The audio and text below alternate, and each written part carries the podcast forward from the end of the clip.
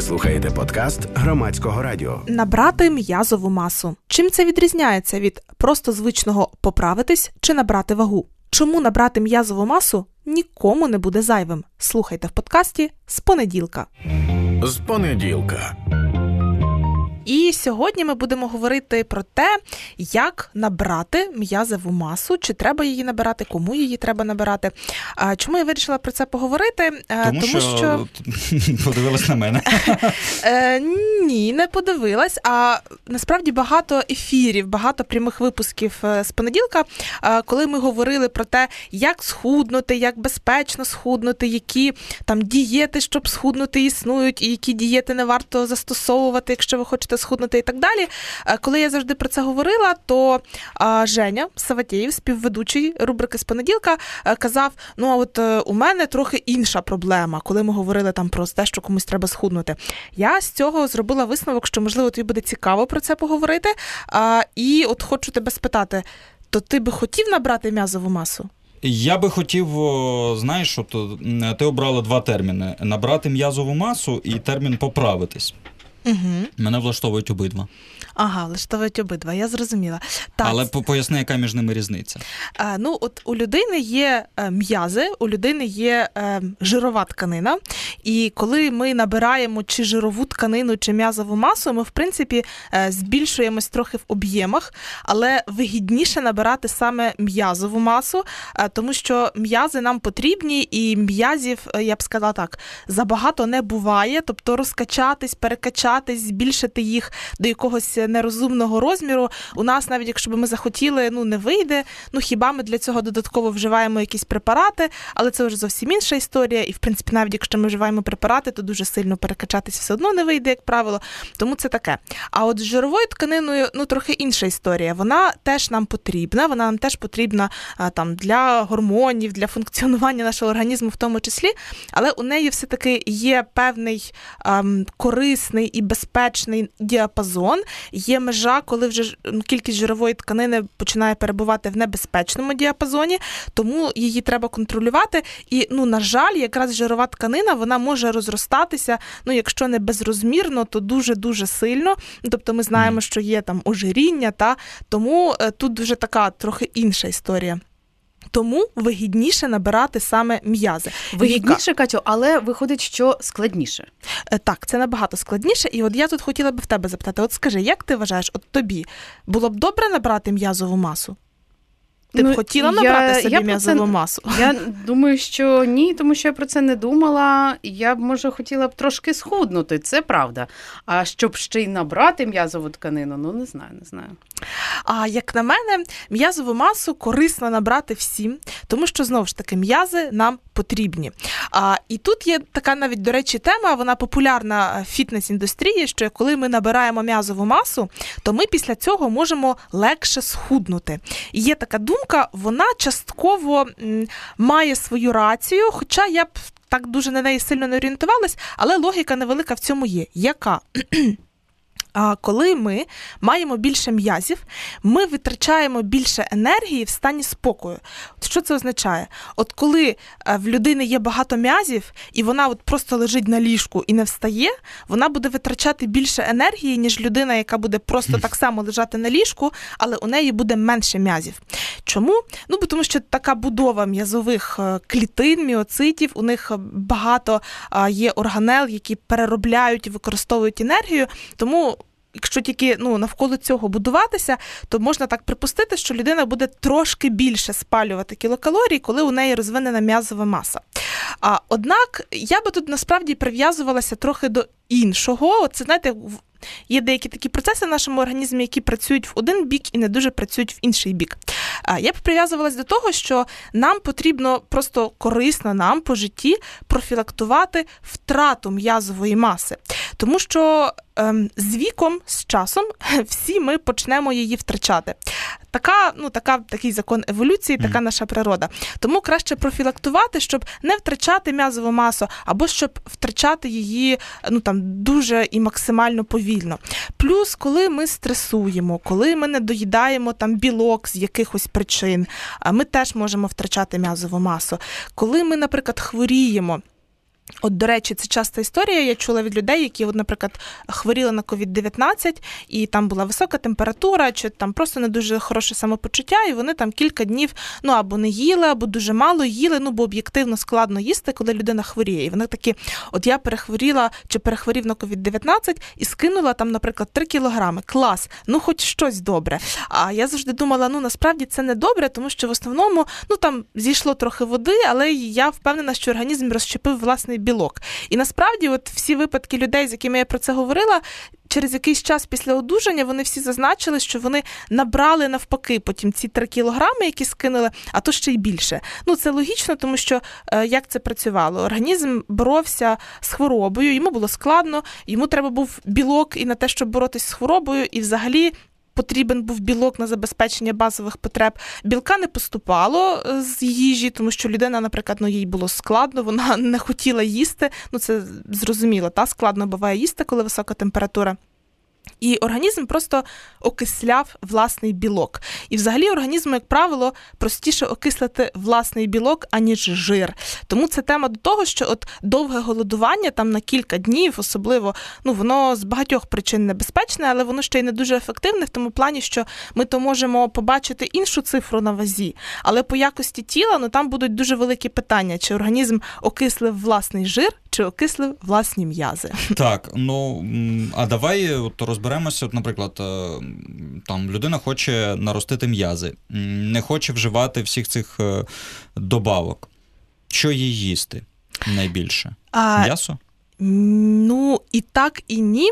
Е, взагалі, коли йдеться про набір м'язової маси, то тут ну, добавки це взагалі більше така е, маркетингова розпіарена історія. Їх абсолютно не обов'язково їсти. Ну, бувають випадки, коли це доречно, але вони такі ну, дуже поодиничні, скажімо так. А що робити, щоб набрати м'язову масу? Переформулюю так питання. Ну, по-перше, треба е, збалансовано харчуватися. Там там мають бути і білки, і жири, і вуглеводи. А от що таке збалансовано? Ну, це насправді складна розлога тема, і тут для кожної людини ця тема буде індивідуальною. Ну, якщо так все-таки намагатися спростити і сказати це дуже в дуже базових речах, то є такий розрахунок: ми беремо кількість нутрієнтів на е, кілограм маси нашого тіла. От, наприклад, якщо я важу 56 кілограмів, то я беру і виставляю собі певні от нутрієнти та білки, жири, вуглеводи так. по своїй масі тіла. Наприклад, от. Білок, якщо я займаюся, якщо я фізично активна, я собі ставлю, наприклад, 1,4 грами на кілограм маси тіла. І знову ж таки, тут я звертаю увагу, що що таке грам білка? Це не дорівнює грам м'яса. Тобто в м'ясі в одному грамі м'яса немає один грам білка. Це доволі складно враховується. І як це робити? Ну, є, наприклад, додатки на мобільному телефоні, які ми завантажуємо, і ми там вбиваємо, наприклад, зважену їжу, яку ми з'їли, і бачимо, що, от, наприклад, там ми з'їли 150 грам м'яса, і ми з цього отримали там, ну, приблизно, нехай там буде 30 грамів білка. Приблизно так це рахується. Mm-hmm. Так само і з жирами це розраховується, і так само це і з вуглеводами розраховується. Якщо нам складно не хочеться зважувати їжу, завантажувати додаток, ну тоді не факт, що в нас вийде якісно наростити м'язову масу, але можна спробувати. Це знову ж таки збалансоване харчування. По-перше, воно має бути чисте, тобто там має бути мінімальна кількість е, ну, от тих простих цукрів, тобто солодощів, фрукті, ну, фрукти мають бути, але їх має бути небагато. Наша база це мають бути там бобові. Крупи, цільні крупи. Там, Якщо ми їмо м'ясо, там це може бути там тушене, печене, відварне м'ясо, риба. А, І ми маємо їсти досита, не переїдати, але це от мають бути якомога більш цільні продукти. Це один тільки такий м, одна Ем, один це, пласт. Один, один стовп, стовп, один стовп набору м'язової маси, скажімо так. Інша інша умова це все-таки фізичні навантаження, і це мають бути силові. Саме якщо ми хочемо набирати м'язову масу, то тут без силових не обійтися. Тобто біг, ходьба, там розтяжка, пілатес, ну це все проходить повз. Мгм. Це мають бути саме силові вправи. Це може бути робота з додатковою вагою, це може бути робота з власною вагою. Це все окей. Гірі гантельки, а з власною вагою це як? Ну, присідати, от просто брати і присідати, наприклад, та чи там робити якісь відведення. Ну, от це все з власною вагою. От якщо е, ти бачиш, наприклад, як відбувається е, ну, присідання чи якісь вправи з гантельками, якщо ти будеш, ну по суті, це повторювати без них, це теж силові навантаження. І для початку, для людини, яка, наприклад, давно не займалася чи ніколи не займалася, цього буде цілком достатньо, і це буде теж вважатися як силовими вправами. І це тільки другий стовп. Третій стовп це а, сон.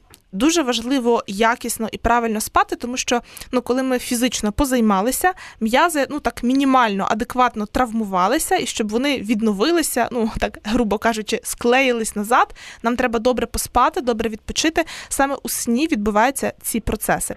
Це такий третій стовп. І четвертий стовп це відсутність стресу. Е, ну, знову ж таки, коли ми не спимо, то ми ну, в такому хронічному стресі. Але коли там нас образили на роботі, чи ми там хвилюємось, наприклад, за своє здоров'я, за здоров'я близьких, хвилюємось через пандемію, не знаю, через те, що не можемо доїхати на роботу, ну це все теж стрес. І коли ми в стресі, концентрація там кортизолу в крові буде висока, і тут ну вже таке. Можливо, це не дуже повпливає на відновлення наших м'язів, а можливо і повпливає. І це насправді може бути тим фактором, який буде зупиняти ріст м'язової маси. Тому а, краще не стресувати. Ось такі, Ну, такі а чотири як, базові ну, стовпи. А якщо робота от стресова, не, не знаю, водій таксі, наприклад. Мені подобається така думка, що ми е, самі відповідальні за своє ставлення і за свій емоційний фон. Тобто ми обираємо, як нам реагувати на ту чи іншу ситуацію. Звісно, що це буває складно, тобто треба бути, ну грубо кажучи, в в ресурсі для того, щоб там посміятися з того, що вам хтось нахамив, наприклад. Та це складно. Ух, Чи складно е, там спокійно реагувати на те, що там ну не їде таксі, не їде транспорт, все стоїть в заторах. Це об'єктивно складно. І я не скажу, наприклад, що я та людина, яка завжди спокійно реагує на такі ситуації. Але інколи реагуєш. Я, до речі, бачила на власні очі.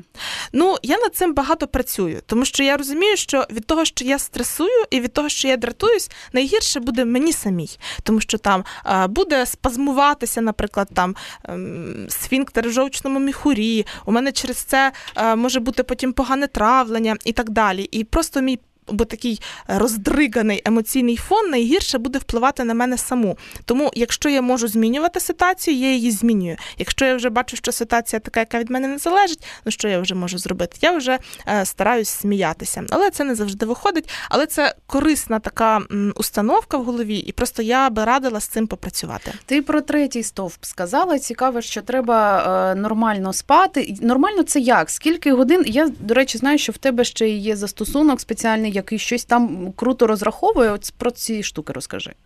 Е, як нормально спати? Е, Це теж індивідуальна історія, як і всі історії, майже коли ми говоримо про здоров'я. Ну, вчені визначають так, що ну, мінімально нормально спати це 6 годин, максимально це 10. Е, Знову ж таки, хтось може виспатись там за 6 годин, і йому буде окей. Ну, це точно не я. Особливо, якщо я, наприклад, гарно фізично позаймалася, то мені треба поспати 8 годин, а то деколи і 9 годин. Якщо я вже давно не робила силових вправ, то в принципі навіть за 7 годин я можу виспатись. Ну тобто я суджу по якомусь суб'єктивному відчуттю. Е, Для когось, ну там в когось. Трохи ін- по-іншому гени складені, в когось інша там спосіб роботи, якісь інші обстановки в житті. Йому, наприклад, там треба 10 годин поспати. Ну, в принципі, до 10 годин це теж ок. Якщо людина поспала 10 годин і вона не виспалась, це свідчить, що є якісь ну, запальні процеси в організмі, щось, щось пішло не так, грубо кажучи. Ну, знову ж таки, звідки я це озвучую? А, я от буквально вчора навіть слухала свіжий ефір з Олександром Колядою, з генетиком. Я також читаю книжку.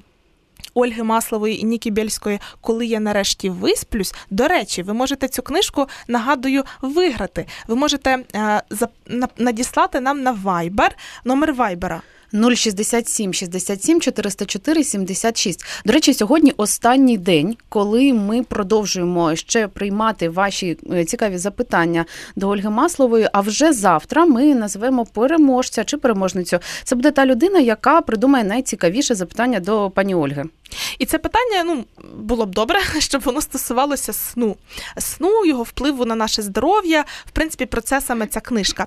Або якщо ви там не хочете чи не маєте вайбера, ви можете подзвонити нам на номер прямого ефіру. Увага, диктую 0800 750 490 і е, озвучити своє питання. Ми його запишемо. Я вже, наприклад, одне таке питання від слухачки записала. Потім наші ведучі будуть обирати найцікавіше питання. Отака от суб'єктивщина буде так. Ну, маємо право. І е, Ольга Маслова буде відповідати на це питання, і автор питання отримає цю книжку. Дуже крута книжка. А ви сьогодні виспались? Е, я так. Ти жартуєш? Є така звичка. А вранці, якщо не пожартувати, як, як Ні, ну серйозно. Просто коли в тебе Розкажи. вдома є людина, Розкажи. якій, мабуть, що менше, ніж там якийсь, не знаю, у якому віці діти нормально починають спати. Дуже по-різному. І я знаю випадки, коли вони після народження починається наша рубрика новини, дитячі новини. Е, Прекрасна Після рубрика. одразу після народження е, там місяць е, людині, і вона е, спить всю ніч. Я знаю таке. Це, це, це якась фантастика. Моєї людині Реально? півтора роки, і, і це ще дуже складно, особливо якщо зуби, або що, або що, температурка. Ой. Ну от у мене я тут поділюсь теж історією. У мене є племінник. е, Так, от він, коли був е, маленьким, він дійсно ну майже всю ніч спав безпробудно. Там, коли йому було кілька місяців, то була така в плані сна золота дитина. Але ну коли він подорослішав, то ця ситуація ну трохи змінилася. Мгм. Тобто я не скажу зараз, що він там прям погано спить, але ну порівню, порівнюючи з тим, як він спав, будучи кількамісячним, то спить гірше. От і це ну про те, що це знову ж таки індивідуальна історія і дуже не стала впродовж життя. Повертаючись до сну, Віка ще мене запитувала про застосунок, який рахує трекерить сон. Ну, це стандартний застосунок, який прив'язаний до фітнес-браслету. Не буду називати марку фітнес-браслету, яка в мене є. Просто скажу, що це бюджетний фітнес-браслет, такий, ну, один з найдешевших, я б навіть сказала. І він просто. Ну, фіксує там пульс в основному, і на рахунок ну, через те, як він фіксує пульс, він робить висновок про те, як ми спимо. Та, тому що там а, яка в нас частота дихання, який в нас пульс, з цим пов'язані фази нашого сну. Е, так він рахує, дані передає на телефон. І на телефоні я зранку можу, якщо я спала з браслетом, можу побачити, як я спала. Е, Це прикольний застосунок, тому що його класно дивитися в динаміці. Е, Ну, я дійсно суб'єктивно бачу, що якщо я там, ну, наприклад, е, постресувала, якось трохи гірше спала, гірше виспалась, браслет покаже, там, що в мене було мало глибокого сну. Якщо я добре поспала, браслет покаже, що в мене було багато глибокого сну. Та? Тобто плюс-мінус він там щось визначає.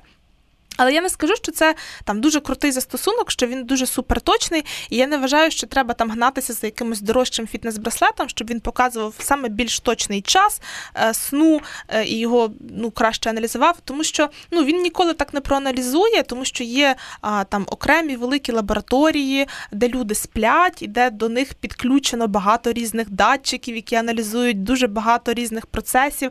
Потім ці процеси передаються на комп'ютер, потім комп'ютер і вчені дуже довго це аналізують і розшифровують. І це зараз, в 2021 році. Це дуже складний процес. Так, і зрозуміло, що це обладнання дорого коштує. Оце е, таке от. Найбільш точне обладнання. Зрозуміло, що там браслет е, бюджетний, ну він ніколи не замінить всіх тих даних, тому ем, ну нема сенсу, якби шукати якийсь там кращий гірший браслет. Е, він може бути корисний для того, щоб е, бачити якусь свою динаміку, бачити взагалі, що відбувається. Якщо браслет покаже, що там у вас взагалі 0 хвилин глибокого сну, ну можна задуматись, хоча знову ж таки у них навіть похибка може бути велика. Але тут з браслетом, який фіксує сон, до речі, є ще така інша історія. Вона на щастя не про мене, але я знаю таких людей, що, наприклад, в людини є проблема зі сном. Вона вирішує, значить, купити цей браслет і подивитися, що він їй покаже. Але вона якось так хвилюється за цей браслет, хвилюється, що він він покаже, що в результаті заходить в тривожність, і у неї ще більше починається проблема зі сном. Тут такий суто психологічний момент, але він дуже важливий і його теж потрібно враховувати. Тому, якщо це про вас, якщо, наприклад, ви побачили, що вам цей браслет заважає спати, чи він вам просто там глодить руку, вам незручно, чи ви дуже сильно хвилюєтесь про те, що ж він там зафіксує, просто зніміть цей браслет, і не треба цим дуже сильно перейматися. Ви слухали подкаст з понеділка на громадському радіо. Цього разу я, авторка Катя Мацюпа, разом з двома іншими ведучими громадського радіо Євгеном Саватєєвим і Вікторією Єрмолаєвою обговорили, як же можна набрати м'язову масу. Ви слухали подкаст громадського радіо.